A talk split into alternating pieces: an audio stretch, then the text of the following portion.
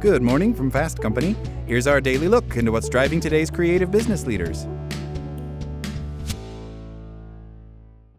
Mom deserves the best, and there's no better place to shop for Mother's Day than Whole Foods Market. They're your destination for unbeatable savings, from premium gifts to show-stopping flowers and irresistible desserts. Start by saving thirty-three percent with Prime on all body care and candles. Then get a fifteen-stem bunch of tulips for just nine ninety-nine each with Prime. Round out Mom's menu with festive rosé, irresistible berry chantilly cake, and more special treats. Come celebrate Mother's Day at Whole Foods Market. Another day is here, and you're ready for it. What to wear? Check. Breakfast, lunch, and dinner? Check.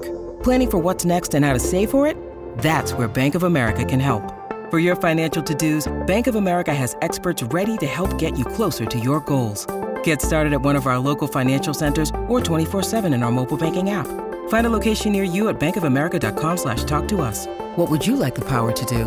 Mobile banking requires downloading the app and is only available for select devices. Message and data rates may apply. Bank of America N A, member F D I C. Do you care what other people think of you? Making an effort to get along with others is important and doesn't mean you're people-pleasing or being manipulative. In fact, forming deep connections is crucial, both at work and in life. Today's researchers, as well as ancient philosophers like Aristotle, agree that strong relationships are a key to happiness and success. To be seen as likable, people employ all sorts of strategies, including limiting how much they speak, refraining from giving compliments, or pretending not to have preferences. But research suggests that these common behaviors can actually be counterproductive. So what should you do instead? Try these three strategies. First, talk slightly more than you listen. Many people have a reticence bias. That is, they believe that they will be perceived as more likable if they speak less than half the time. But in a PubMed study, people who spoke more than half the time were found to be more interesting and likable. Perhaps that's because by speaking more, they revealed more about themselves, which increased the other person's feelings of similarity and made them more likable. It's important to note, though, that this effect worked only up to talking seventy percent of the time. That means it's still important to ensure that you're not dominating the conversation. Next, state a preference, even if you don't really have a preference.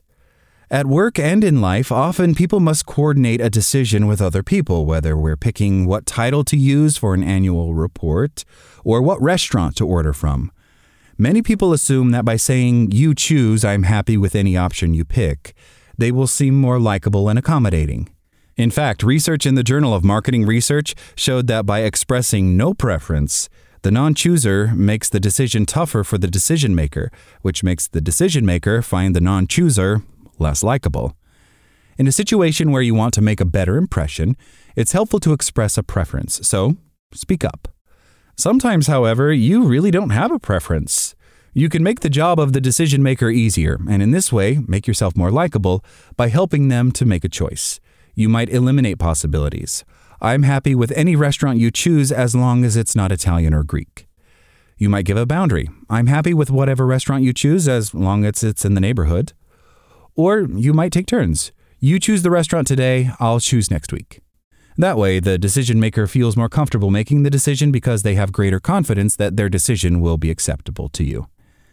And finally, offer more compliments. Research suggests that people often hesitate to give compliments. They assume that getting an unexpected compliment will make the recipient feel awkward, or they worry that their compliments won't strike the right tone. At the same time, potential compliment givers tend to underestimate how much a compliment lifts someone else's spirits. The fact is, people really do like to get compliments, and they aren't very fussy about the form those compliments take. A thoughtful compliment can improve someone's day, and a truly meaningful compliment can change someone's life by giving them new insights into their strengths and capabilities. Some people worry that if they deliberately try to be likable, they're being fake.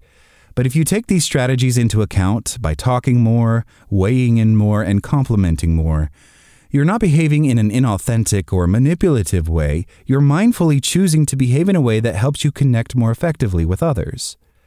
When you talk about your likes, dislikes, and experiences, people will know you better and have more ways to relate to you.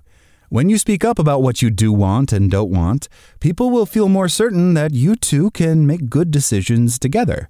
And when you give people compliments, you show people that you notice and appreciate them. That's all today from Fast Company. Talk to you tomorrow.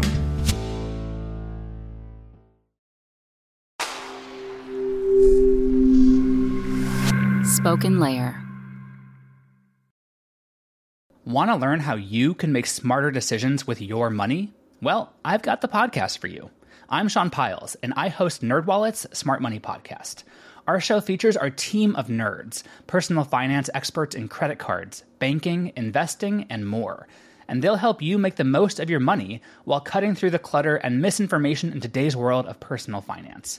You'll get clarity on strategies to help you build your wealth, invest wisely, shop for financial products, and plan for major life events. Listen to NerdWallet's Smart Money Podcast wherever you get your podcasts.